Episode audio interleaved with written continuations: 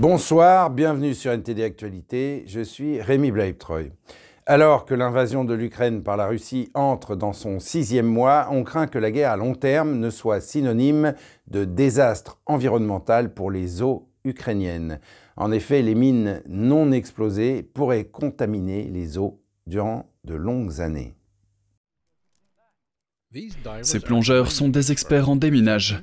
Ils fouillent une rivière en Ukraine. Les forces ukrainiennes ont repris la région de Sumy aux forces russes en avril. Mais quatre mois plus tard, des obus de canon sont encore repêchés dans ces eaux. Le ministère ukrainien de l'Environnement estime qu'il faudra au moins une décennie pour éliminer toutes les mines et les explosifs du pays. Et l'on craint qu'une guerre de longue haleine n'entraîne une catastrophe environnementale, laissant les eaux ukrainiennes contaminées pour les années à venir. Denis Monastirski est le ministre ukrainien de l'Intérieur. On sait que le déminage des eaux va se poursuivre pendant des années. Nous avons beaucoup de travail à faire. Nous estimons que déminer les eaux de l'Ukraine prendra au moins 5 à 7 ans. Pourquoi? Parce que c'est le type de déminage le plus difficile. En juin, le service d'urgence ukrainien a déclaré que plus de 600 km de terre jonchée de milliers d'explosifs avaient été déminés. Mais près de 400 000 km sont encore considérés comme contaminés. La coordinatrice de la campagne sur le changement climatique du Centre pour les initiatives environnementales avertit que les efforts déployés pour retirer les engins non explosés pourraient ne pas suffire à protéger l'écosystème et la santé humaine. Ces territoires sont affectés non seulement par l'exploitation minière elle-même, mais aussi par une forte pollution due aux explosions et aux roquettes, ainsi qu'au déplacement des troupes militaires, par exemple. Donc se contenter de retirer les mines sur ces territoires ne suffira pas à restaurer tous ces écosystèmes uniques. On estime que 27% des terres ukrainiennes doivent être déminées. Une équipe de soldats ukrainiens s'entraîne au Royaume-Uni en vue d'une compétition sportive aux États-Unis où ils se mesureront à d'autres vétérans blessés et à des soldats encore en service. Grâce à une organisation caritative britannique, les athlètes peuvent se concentrer sur leurs entraînements loin de la guerre, même si la plupart d'entre eux retourneront sur le front une fois la compétition terminée. Un reportage de John Dee de NTD. Yevhen Oleksenko, lieutenant des forces armées ukrainiennes, s'entraîne à l'haltérophilie à Ovingdin, sur la côte sud de l'Angleterre. Il y a moins d'un mois, il était sur la ligne de front avec 100 soldats sous son commandement. Il serait plus facile pour moi de prendre part à des actions de combat qu'à des compétitions sportives. Oleksenko et quelques autres soldats ukrainiens se préparent pour les Warrior Games, où s'affrontent des vétérans blessés et des soldats encore en service. Nous avons une fonction particulière ici, représenter notre pays. Et nous devons non seulement représenter adéquatement l'Ukraine au niveau sportif, mais aussi rappeler au monde la guerre en Ukraine, que nous existons, que nous avons besoin d'assistance et d'aide, parce que notre pays se dresse pour défendre l'ensemble du monde occidental et de la civilisation et le monde civilisé de notre planète en général. Oleksenko se bat dans la région de Donetsk depuis 2015 et a été blessé à plusieurs reprises. En avril, il a été blessé à la tête et à la jambe par un obus de char et a dû être opéré et hospitalisé pendant un mois. Nous pouvons gagner sur le champ de bataille et sur les terrains de sport. Artem Lukashuk, un soldat des forces aéroportées d'Ukraine, participe à des compétitions d'athlétisme, de basketball en fauteuil roulant, de volleyball assis et de tir. En 2014, il a été blessé par des éclats d'obus, ce qui a entraîné une rupture du tympan et endommagé les nerfs de son pied droit. Il se fait maintenant masser pour aider ses muscles à récupérer et atténuer la douleur des blessures. C'est très aimable de la part de la Grande-Bretagne de nous accueillir. Nous avons un endroit pour nous entraîner. Il y a de bons stades ici. Nous sommes déterminés à être performants, à apporter des médailles à l'Ukraine et à raconter la guerre totale dans notre pays. Au total, l'équipe est composée de 67 soldats, dont 33 athlètes, tous issus du front. Ils sont tous accueillis par Blind Veterans UK, une organisation caritative offrant un soutien aux anciens combattants déficients visuels. Ils n'avaient pas d'hôtes et avaient besoin d'être dans un endroit sûr. Ils avaient besoin qu'on s'occupe bien d'eux. Nous avons donc mis notre grain de sel et avons dit, nous pouvons le faire, faisons-le. L'organisation caritative affirme que le séjour de l'équipe coûtera quelques centaines de milliers de livres, y compris l'équipement. La communauté locale a fait don d'équipements sportifs et de salles de sport. Certains ont offert leur temps pour aider à les encadrer. Les athlètes s'envoleront mercredi pour la Floride, où les Warrior Games se dérouleront du 19 au 28 août. Sur les 33 athlètes, 27 retourneront sur la ligne de front une fois de retour en Ukraine. John D. NTD News. Et la source de la Tamise, deuxième plus long fleuve du Royaume-Uni, est à sec sur des kilomètres. Les écologistes s'inquiètent pour les poissons et autres animaux sauvages qui vivent dans des eaux peu profondes et chaudes. Un hydrologue appelle à investir davantage dans les infrastructures pour faire face aux futures sécheresses. Un reportage de John Dee de NTD. Voici la source de la Tamise dans le Gloucestershire. La source historique naturelle qui alimente la rivière s'assèche la plupart des étés.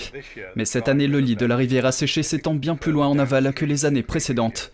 Le gérant du Timeshead Inn, un pub situé à quelques pas d'une pierre qui marque la source de la rivière, a été témoin de ces changements inquiétants. C'est toujours sec en été ici, mais nous nous inquiétons de ce à quoi cela va ressembler en hiver, car si c'est aussi sec en été maintenant, cela pourrait même être comme ça en hiver, donc c'est un peu une crainte, mais c'est toujours la source officielle de la Tamise, donc la pierre sera toujours là, mais que l'eau passe ou non est une autre question. Sur place, dans une petite section de la Tamise à Cricklade, à environ 80 km à l'ouest de Londres, Alice Dernoll, chargée de mission au Rivers Trust, explique que l'eau peu profonde et plus chaude contient moins d'oxygène.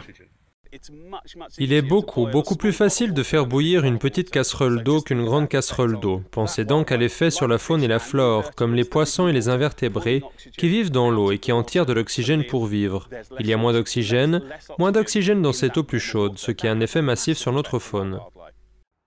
Hannah Clock, expert en climatologie et hydrologie à l'université de Reading, explique que les faibles précipitations ont fait baisser le niveau des rivières et des nappes phréatiques elle ajoute que le niveau de l'eau sous le pont de Sonning à Reading est beaucoup plus bas que d'habitude. Vous pouvez voir ici que le niveau de l'eau est très très bas et on s'attendrait à ce que l'eau soit beaucoup plus élevée en été. Je veux dire qu'en hiver, elle va jusqu'au sommet de la pile du pont, mais en été, le niveau est assez bas. Si nous n'avons pas de pluie en août, en fait, si nous avons un hiver sec, alors nous pourrions avoir de graves problèmes au printemps et l'été prochain lorsque nous n'aurons vraiment plus aucun stock d'eau.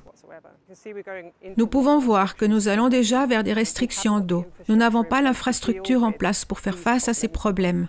Nous avons des fuites qui surgissent de partout et nous n'avons pas assez d'eau pour l'agriculture. C'est pourquoi nous devons faire quelque chose assez rapidement pour nous assurer que l'infrastructure soit à la hauteur. John D. NTD News. Et l'ancien président Trump affirme que des documents confidentiels ont été pris lors de la descente du FBI dans sa propriété de Mar-a-Lago la semaine dernière. Il exige maintenant de les récupérer, tout cela alors que la Maison-Blanche affirme que le raid n'était pas politique. Jessica Betty de NTD nous en dit plus. Trump a écrit sur le réseau Truth Social ce dimanche. Le FBI a pris des boîtes de documents confidentiels avocats-clients et aussi des documents confidentiels exécutifs. Il fait référence à un article de Fox News citant des sources anonymes. Le secret professionnel permet de préserver la confidentialité des communications entre un client et son avocat. M. Trump a demandé que les documents lui soient rendus immédiatement. Le FBI a déclaré avoir saisi des documents confidentiels au domicile de M. Trump en Floride lors d'un raid sans précédent la semaine dernière. On ne sait pas exactement ce que contenaient ces documents. D'après le reçu de la propriété qui a été dévoilé vendredi, les agents fédéraux ont pris des documents prétendument top secrets et confidentiels. Mais Trump affirme que les documents ont été déclassifiés. Le juge a également dévoilé le mandat pour le raid.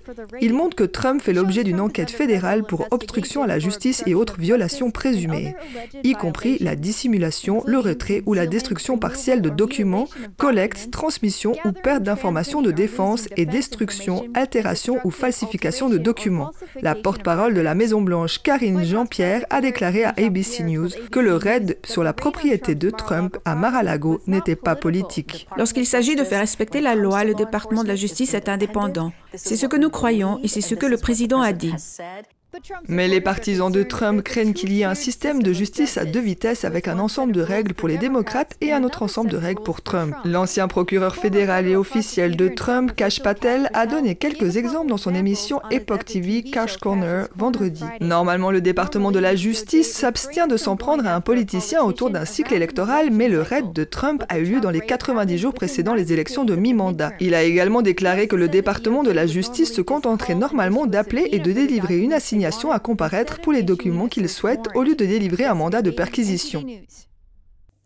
Et oui, les réactions continuent d'affluer une semaine après la perquisition du FBI dans la résidence de Mar-a-Lago de l'ancien président américain. Un nouveau sondage montre comment les électeurs ressentent la descente du FBI à l'approche des élections de mi-mandat. Voici les détails. Les analystes politiques prédisent que le raid du FBI sur la propriété de Trump pourrait forcer les républicains à s'unir à nouveau autour de Trump et lui donner un coup de pouce lors de l'élection présidentielle de 2024 s'il devait se présenter. Michael McKenna est un ancien fonctionnaire de la Maison-Blanche de Trump. Il a déclaré au Washington Times Cela va créer une situation où le Parti républicain va devoir se coaliser autour de lui parce que voici vos choix. Vous pouvez être avec Trump ou vous pouvez être avec le FBI. Aucun républicain qui se respecte ne peut être avec le FBI. Le chercheur Marshall Oberbach a écrit sur Unheard que si le FBI ne peut pas justifier le raid, cela améliorerait certainement les chances présidentielles de Trump en 2024 et le transformerait en martyr. Et Matt Vespa, rédacteur pour Town Hall, a soutenu que le FBI et non les médias a peut-être donné la plus importante contribution politique en nature à un candidat dans l'histoire politique américaine. Et l'impact du raid pourrait se faire sentir plus tôt que l'élection présidentielle de 2024. La Convention of States Action et The Trafalgar Group ont récemment publié un sondage sur les réactions des Américains à la descente de police. Environ 70% d'entre eux ont déclaré que le raid du FBI contre Trump augmentait leur motivation à voter lors des élections de mi-mandat en novembre.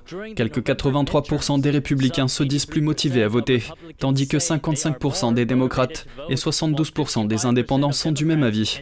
Dans ce même sondage, 48% des personnes interrogées ont déclaré que les ennemis politiques de Trump étaient à l'origine du raid du FBI. Environ 39% ont déclaré que le système judiciaire impartial en était responsable. Mark Meckler, président de Convention of States Action, a commenté les résultats. Il a déclaré Les électeurs indépendants et républicains sont unis dans leur indignation et pensent que le raid du FBI est destiné à punir le principal ennemi politique du régime en place.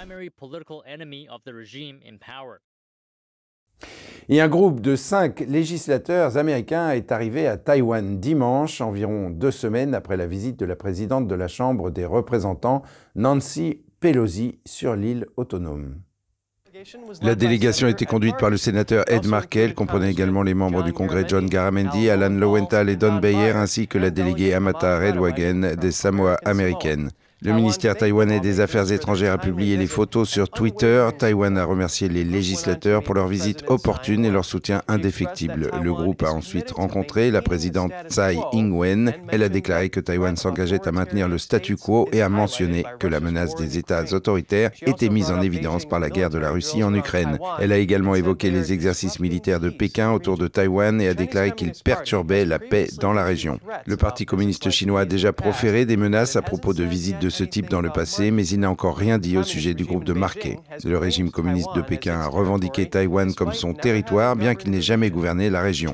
L'armée chinoise a déclaré avoir effectué de nouveaux exercices près de Taïwan lundi. La Chine a déclaré faire encore davantage d'exercices militaires près de Taïwan après la visite des cinq législateurs américains sur l'île.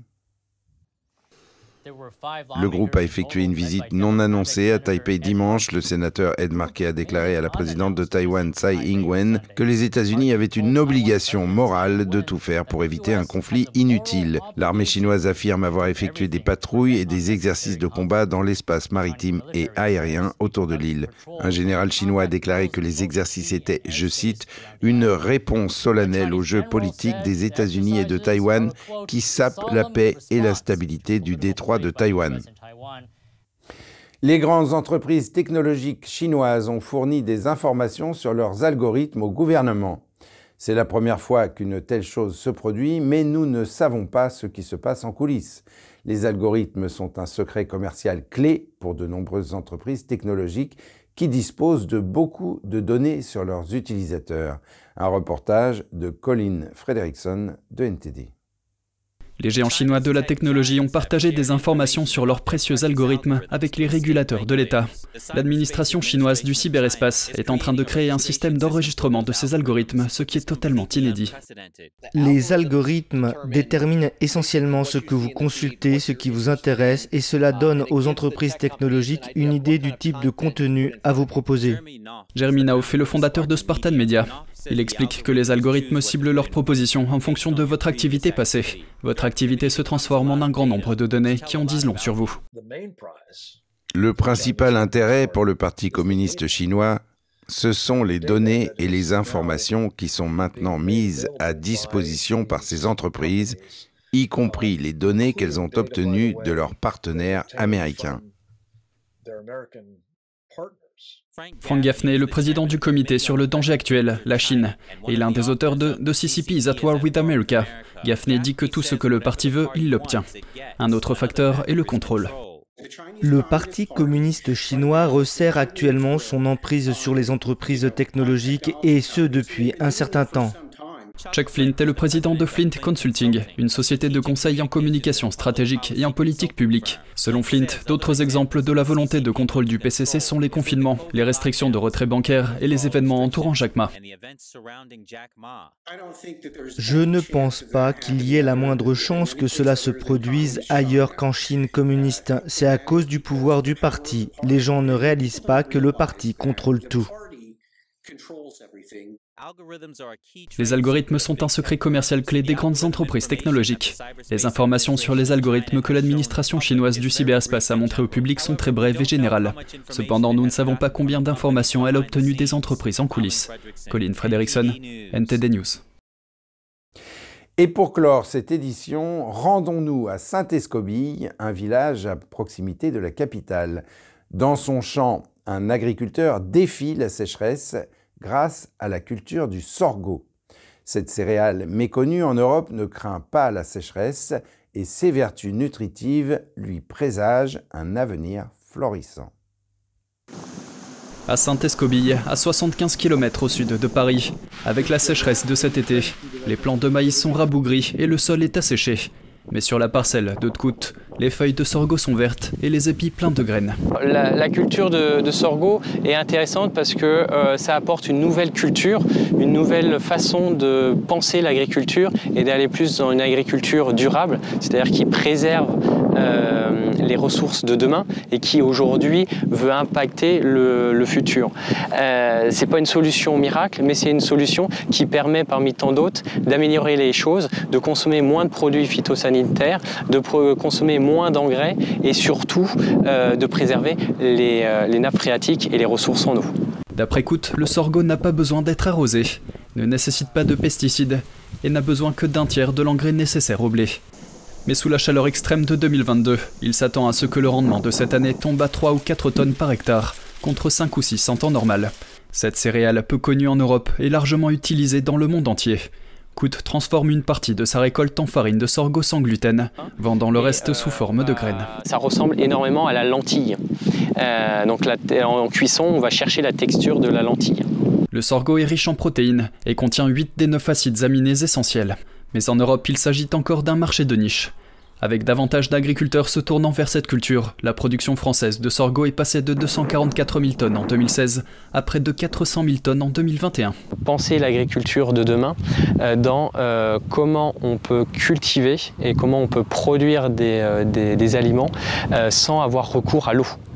quelles sont les, possibilités, quelles sont les, les cultures que aujourd'hui on peut faire et que demain on devra faire pour préserver les ressources en eau.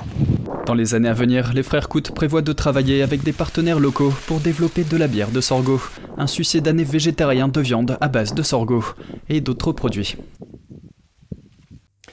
Et c'est la fin de ce journal. Merci de l'avoir suivi. Restez avec nous sur NTD pour la suite de nos programmes.